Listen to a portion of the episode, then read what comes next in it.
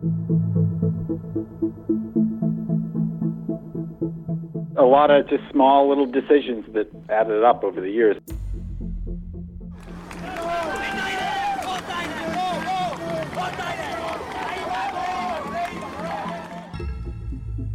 It was that my third year as a professional cyclist, the team doctor came into my room after a hard week long stage race in southern Spain. Came in and he told me how much how hard I'd worked, how proud proud he was of me, and I needed to basically make my myself healthier. And he offered me this red pill, and it was a testosterone pill. You know, that little red testosterone pill led to injections of a drug called EPO. We started blood doping. Had I known what I was in for, you know, I would have been been on the first flight back to Boston, that's for sure. Former Olympian Tyler Hamilton's story and countless others like it are still being told in the speakeasies of sport, even as Russia's doping scandal plays out on the world stage. Doping, the use of drugs and techniques to gain a competitive advantage, has been sneaking up on sports since at least the 1950s. There have been public instances. Stars have fallen. Lance Armstrong coming clean to Oprah about doping to win. Did you ever take banned substances to enhance your cycling performance? Yes. Conspiracies have been revealed. Following yesterday's unprecedented resignation of the East German government, the country's Central Committee meets later today to decide on new members and new reforms. Countries have been shamed. We start with a blistering report on doping in athletics that cites Russia for systemic corruption backed by the government. Russia's Olympic suspension is the first large scale Olympic doping conspiracy ever discovered and punished while it was still happening. It may seem like a victory for PED regulation. I mean, it didn't take the fall of the East German communist regime to unearth Russia's treachery. But the difference between the two instances reveal a deeper problem. Despite more and better drug testing, the realization of the physical tolls PEDs put on athletes, and public outcry calling for clean sports institutions, doping remains competition's biggest addiction. And yet, all the sports organizations say is that they don't have a doping problem. How do you cure an addiction that nobody will admit they have?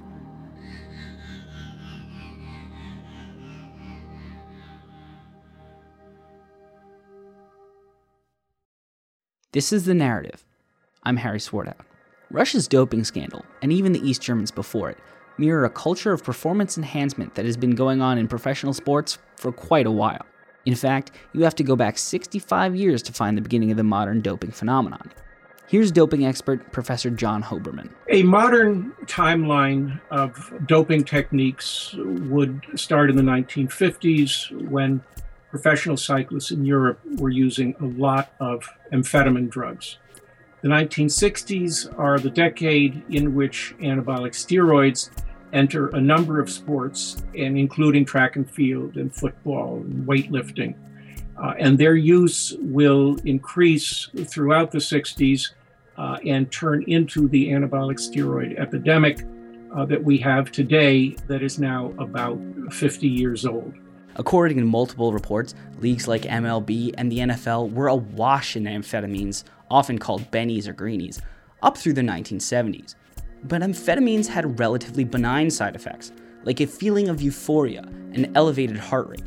From them, athletes moved on to harder stuff that significantly altered their body chemistry. In the case of human growth hormone, as in the case of anabolic steroids, you are raising above normal the level of a really powerful hormone in your body. It can pr- provoke uh, the onset of diabetes, uh, abnormal growth of bones and internal organs, including heart, kidneys, and liver. Hardening the arteries is possible, and hypertension, high blood pressure. This is a hormone drug that, if not used in the proper clinical fashion, comes with real risks.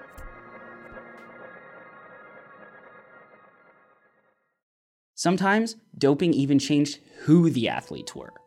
With side effects that distorted sex characteristics drastically, some dopers altered more than just their athleticism. During the 60s, 70s, 80s, and even into the 90s, we had suspected that the East Germans were doping. They looked different. They had uh, physiological signs of being bulky. After the wall came down in 89, a series of, of documents, thousands and thousands of documents came forward that actually validated our suspicion that uh, doctors and trainers and coaches had been injecting testosterone and uh, different uh, steroid derivatives into young teenagers, helping them uh, achieve these incredible performances. The big picture was this was a state sponsored by the government, by the president, to make sure that athletes were doped sufficiently till the, the wall came crashing down. That was Dr. Steven Ungerleider, consultant to the Olympic Committee and writer of the book Faust's Gold, which details the extent of East Germany's doping scandal. Ungerleider poured over thousands of meticulously kept notes on the exact dosages, timings, and effects of the drugs on East German Olympians, who could be as young as 14. He didn't need the notes, however, to see the advantage the East Germans got.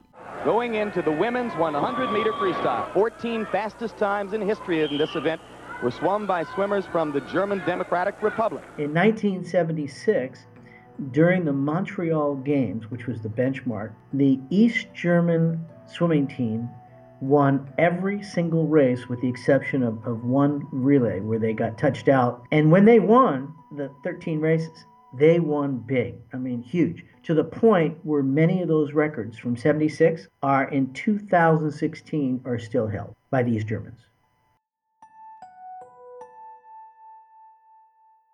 It was clear to the casual observer that the East Germans were a step above the competition, but nobody suspected drugs.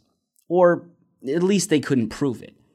The World Anti Doping Agency was not founded until 1999, and while the Olympics did begin testing for performance enhancing drugs in 1972, the science was still unreliable.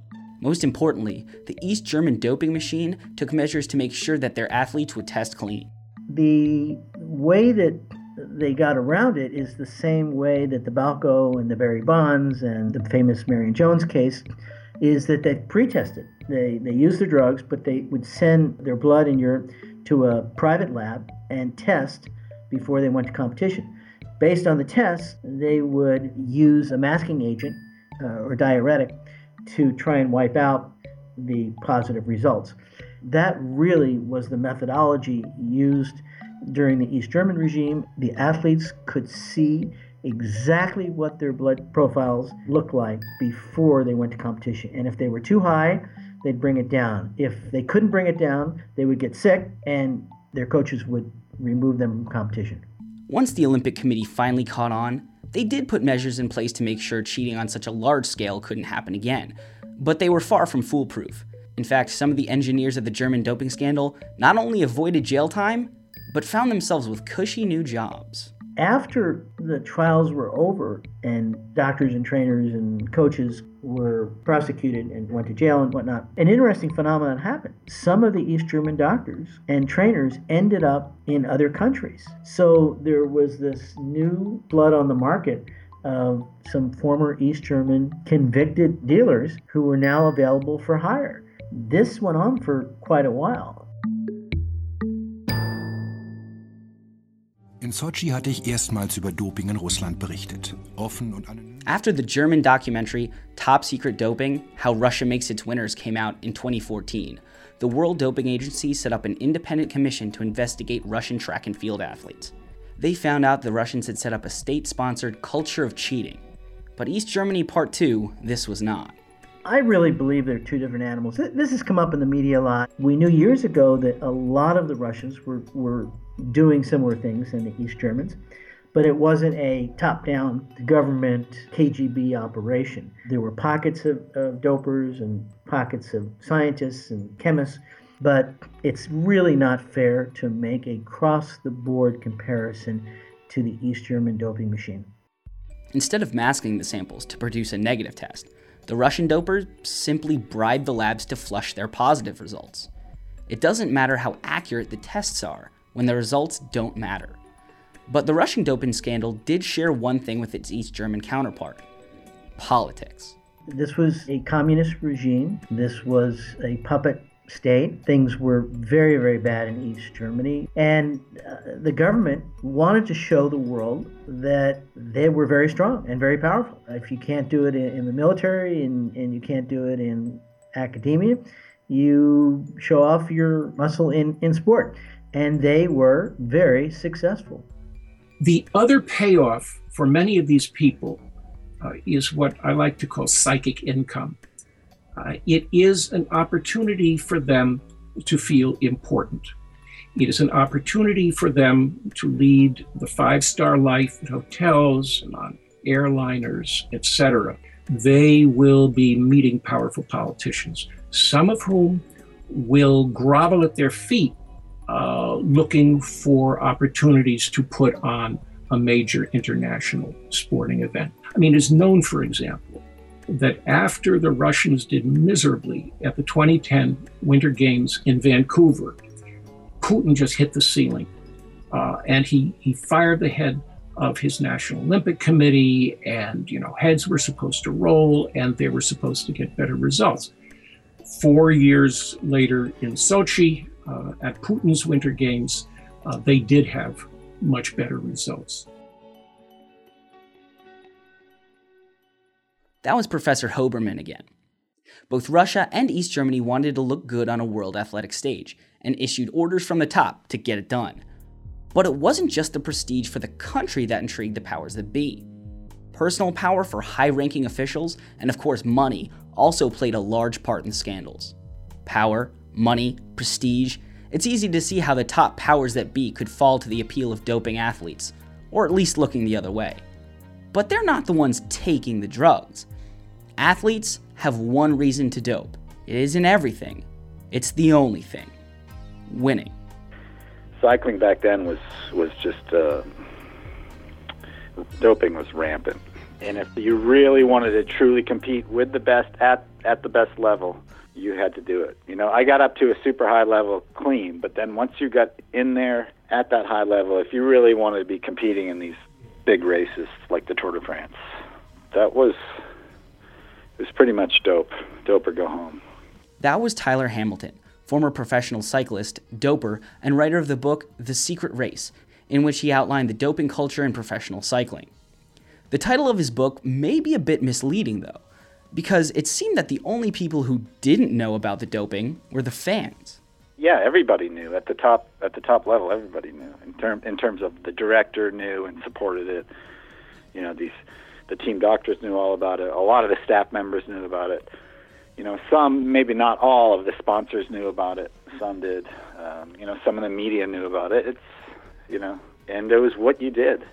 Doping was easy because teammates, team doctors, and officials made it easy even if someone did want to catch a doper. The limits of the testing regimens and a little help from the trainers kept the athletes out of hot water. So when I started doping, you know, the doctors would give you these little cheat sheets to follow. So they would typically just kind of give you a schedule of what what to take and when. And you know, every year was different. Then eventually they started doing out of competition tests because normally we would only get test tested in the races. So you had to you know take products, for example, like late at night when you knew they weren't going to after you know certain hours they couldn't um, test you. But yeah, the doctors were always two steps ahead, so you just kind of followed their instructions, and 99 times out of 100 you were going to be just fine. Even if you came up with a positive test, if you were a big enough star, you might still be protected. There was exceptions made for sure from the governing body of the sport, which was the UCI or, or is the UCI. They looked the other way and they yeah made exceptions for Lance Armstrong. You know, I think they're trying to protect their product, but at the end of the day, they're they're creating a bigger problem.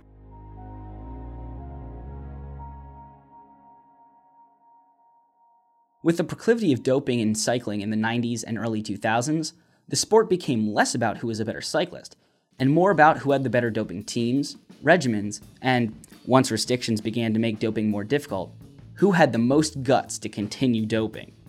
Suddenly, the way an athlete responded to doping became more important than their innate physical gifts. When I was an athlete, it made us feel better by thinking that, okay, if everybody's doing it, it's a level playing field. But that's really not the case.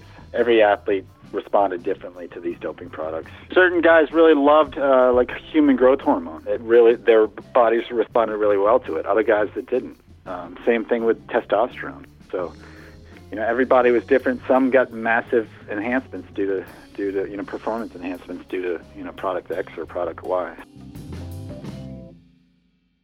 So, how do you stop a program that mutually benefits sports from the athletes at the bottom all the way to the league executives at the top? It's a tough question. Every international sporting body and American league has a drug testing program, but they each come with one fatal flaw. In my opinion, the anti doping programs of Major League Baseball and the National Football League, they're basically exercises in public relations. Where is the transparency? If you want a transparent doping operation, why won't Major League Baseball and the National Football League outsource to a genuinely uh, independent uh, testing regime?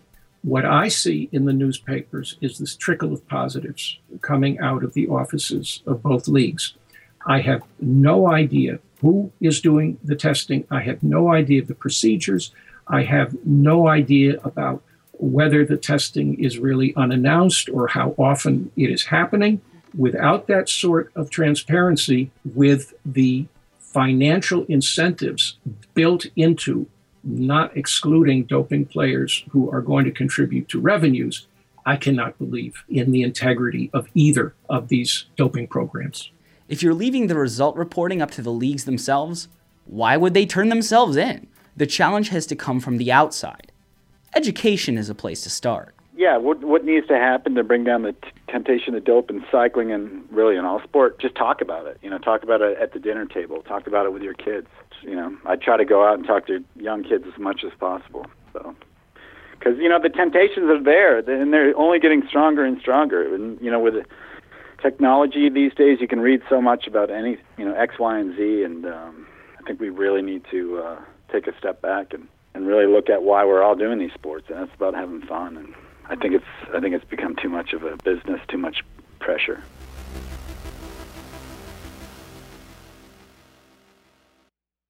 Athletes who know the dangers of doping are less likely to do it. But with the money involved in professional sports, education might not always be enough. That's where the fans need to step up and make a stand. According to Tyler Hamilton, if sports fans really want clean sports, they need to do more than just refuse to vote Barry Bonds into the Hall of Fame. They need to take action. The public should demand it. The public should demand it. You know, maybe, but I feel like some people don't want to pull back that first layer of the onion. You know, some people don't want to hear about their sports hero that they may or may not. You know, just yeah, it's tough. Peeling back the first layer of the onion might be tough, like pulling off a band aid, but it's a start on the journey to clean sports. The first step to beating sports addiction to doping might just be the sports fans admitting there's a problem.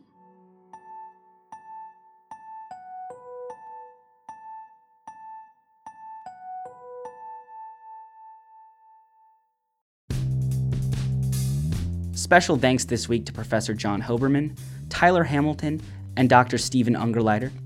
If you like the show, please leave us a review and subscribe to the podcast feed. Tweet about the show using the hashtag SINarrative. I'm at Harry Swartout on Twitter. For more on doping and more deep dives into sports, go to SI.com.